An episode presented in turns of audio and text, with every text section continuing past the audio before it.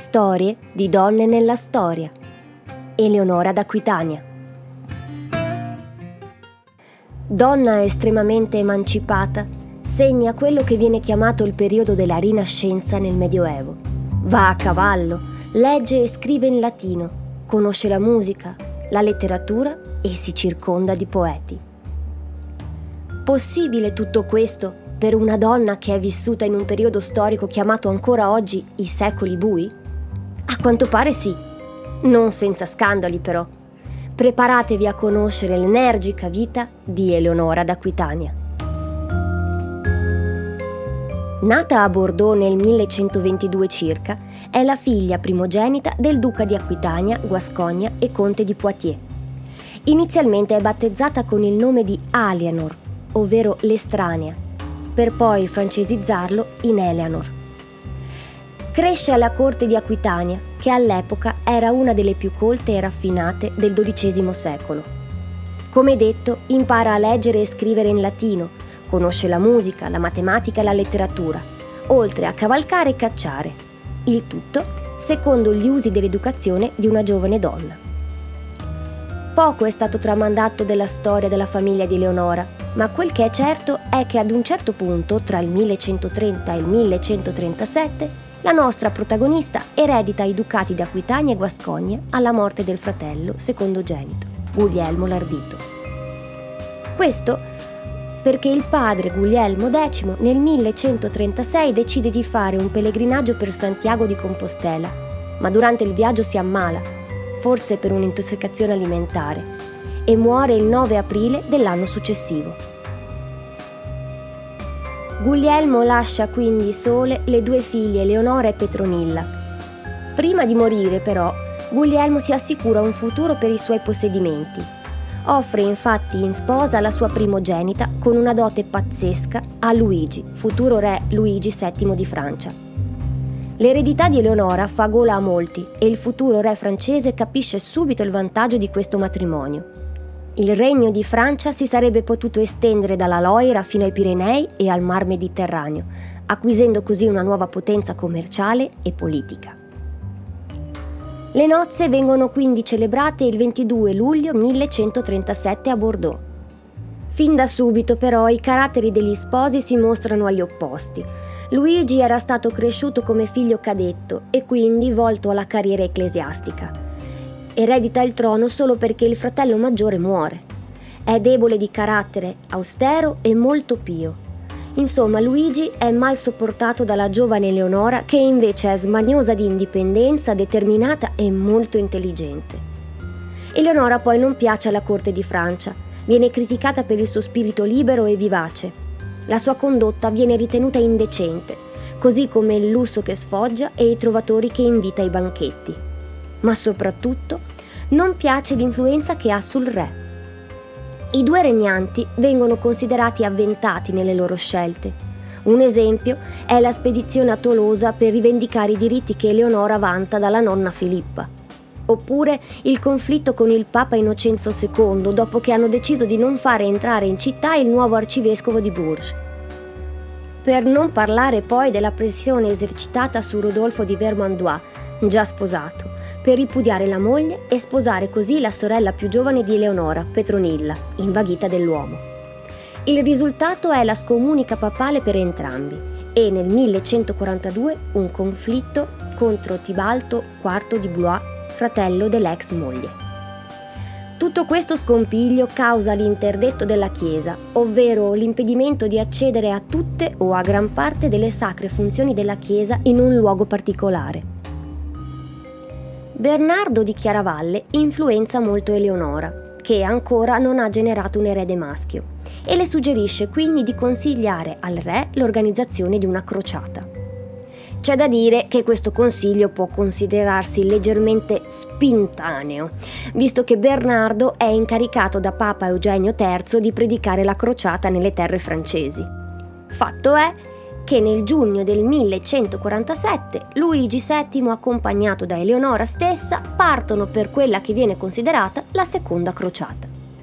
La regina scandalizza sempre di più con i suoi atteggiamenti, iniziando a stancare anche il re. Durante la Pasqua, per esempio, del 1146, fa ingresso nella città di Vézelay a cavallo e vestita con un'armatura.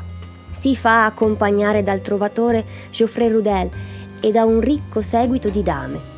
Attraversa in lungo e in largo i territori mediterranei, dall'impero bizantino all'Asia minore e l'Italia per i successivi due anni e mezzo, tutto da sola.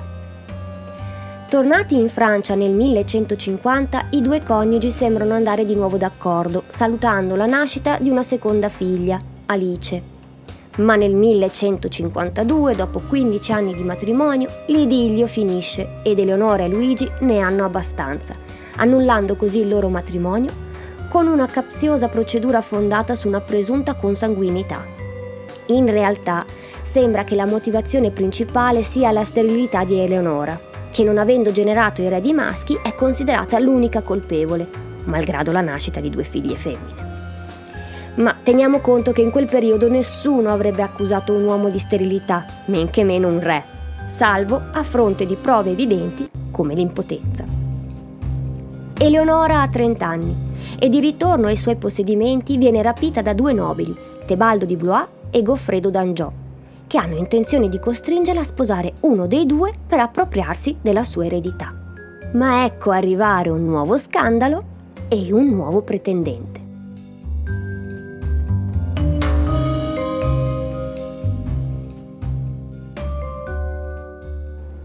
Eleonora infatti scrive al duca di Normandia, Enrico Plantageneto, per farsi aiutare.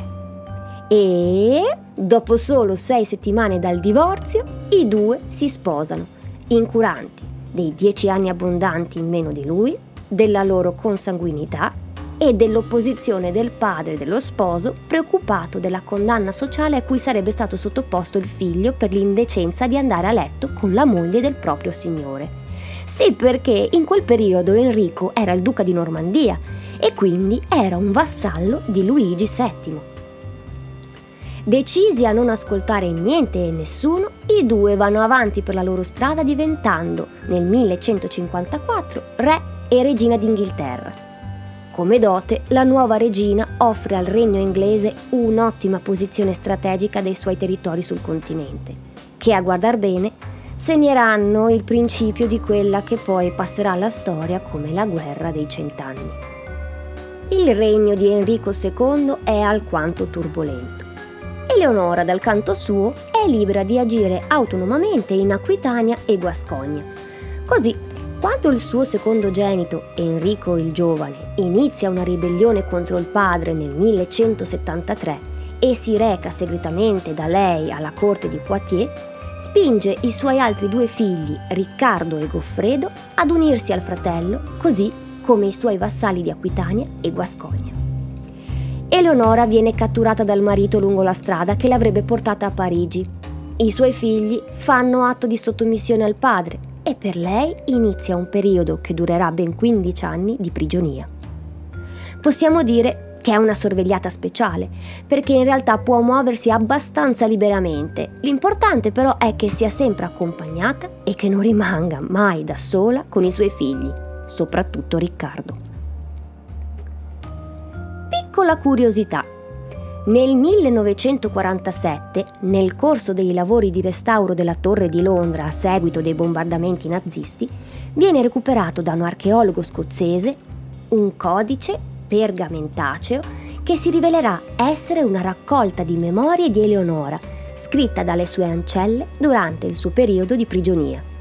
O almeno così sembra, visto l'incipit incipiunt hic secreta dicta quae Eleanor, regina in turre puellis suis dictativ.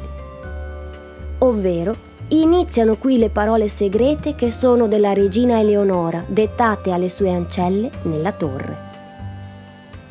Queste memorie destano scandalo perché non solo ripercorrono la vita della regina, ma lo fanno in modo molto indiscreto. Svelano infatti particolari talmente scabrosi, utilizzando un linguaggio così dichiaratamente osceno, che lascia interdetti i lettori. Il contenuto è per lo più sessuale. Si riferisce infatti ad episodi concreti accaduti alla protagonista, oppure di valenza più generale, ed oseremmo dire filosofica. Vediamo così Eleonora assumere le vesti di filosofa epicurea, discettare sui vantaggi dell'amore secondo o contro natura, dell'accettibilità di perversioni sessuali che pensavamo solo moderne, oppure alludere, quando non esplicitamente descrivere con evidente compiacimento, ai suoi accoppiamenti, indifferentemente con uomini, donne, coniugi o consanguinei. Un porno medievale dunque? Forse. Ricordo però che esistono già nella cultura medievale, ugualmente crudi ed osceni, i fableux, di cui il mio idolo, il professor Barbero, tratta nel suo libro, attenzione alla parolaccia, La voglia dei cazzi. Nella bibliografia trovate il necessario per acquistare il libro di Eleonora se volete scoprire questi detti scandalosi. Ma torniamo ora alla vicenda storica. Nel 1183 Enrico il Giovane ritorna alla carica ribellandosi con l'aiuto del fratello Goffredo e del re di Francia, Filippo Augusto.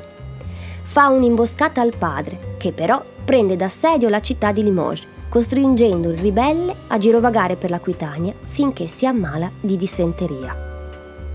Sul letto di morte, Enrico il Giovane chiede perdono per sé e per la madre Enrico II manda quindi in Normandia Eleonora per rivendicare le sue terre una volta morto il loro figlio erede del ducato.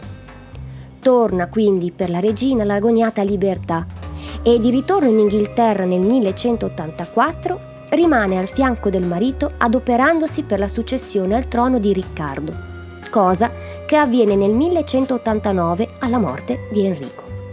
Ma Riccardo non è un sovrano molto presente è infatti Eleonora che tiene le redini del governo, aiutata da Guglielmo il maresciallo, primo conte di Pembroke. Soprattutto quando il Cuor di Leone, questo il famoso nome di Riccardo, parte per la terza crociata. Nel 1191 anche Eleonora si allontana dall'Inghilterra, recandosi a Messina per organizzare un degno matrimonio al figlio Riccardo, che però sulla via del ritorno dalla Terra Santa viene catturato ed imprigionato in Austria. È qui che subentra l'ultimo figlio di Eleonora, Giovanni detto senza terra. Ricordate Robin Hood? Giovanni re fasullo d'Inghilterra. Beh, nel 1193 il ragazzo cospira contro il fratello, ma Eleonora riesce a fermarlo, oltre a mettere insieme la somma necessaria per liberare Riccardo. I due fratelli, con l'intervento della madre, si riappacificano, ma nel 1199 Riccardo muore senza eredi e così il regno passa a Giovanni. Non senza problemi, ovviamente. Infatti, i baroni delle terre del Maine, dell'Anjou e della Touraine appoggiano l'ascesa di Arturo I di Bretagna. Ma qui subentra il re di Francia, Filippo, che si accorda con Giovanni per un matrimonio tra suo figlio dodicenne Luigi con una delle cugine nipoti di Castiglia di Eleonora, suggellando così una tregua tra i due regni. A scegliere quale delle due figlie di Alfonso di Castiglia offrire in sposa viene mandata Eleonora, che decide per la più giovane, ovvero Bianca. Durante il viaggio di ritorno le due donne sono scortate da un famoso guerriero che però viene assassinato. Questo fatto colpisce particolarmente Eleonora, che alla veneranda età di 79 anni decide di fermarsi e ritirarsi nell'abbazia di Fontevraud. Qui rimane fino al 1202, quando decide di andare in aiuto del figlio Giovanni, rientrato nuovamente in conflitto con Filippo di Francia. Ma viene catturata da Arturo e assediata nel castello di Mirebeau.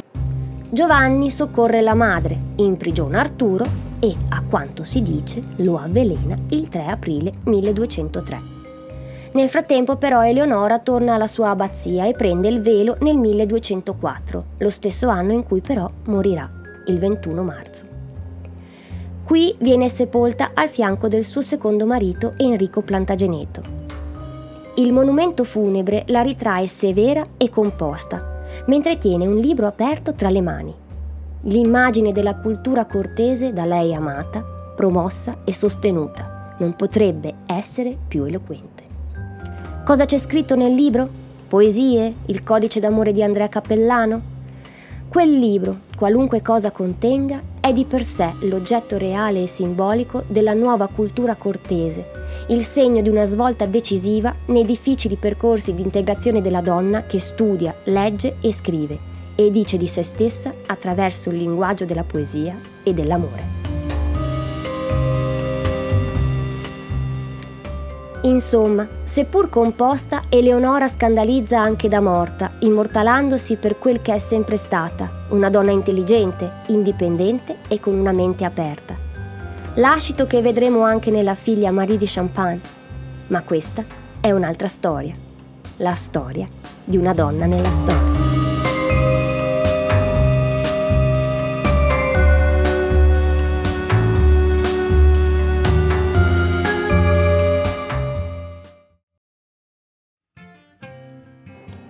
Come sempre trovate tutti i riferimenti sitografici, bibliografici e addirittura filmografici nella descrizione dell'episodio. Se questo episodio e gli altri sono di vostro gradimento, potete sostenermi offrendomi un caffè. Trovate infatti nella bio del podcast il link di Coffee, un sistema semplice e veloce per sostenere coloro che offrono contenuti che vi piacciono. Sono Francesca e questo è il mio podcast Storie di donne nella storia. Alla prossima!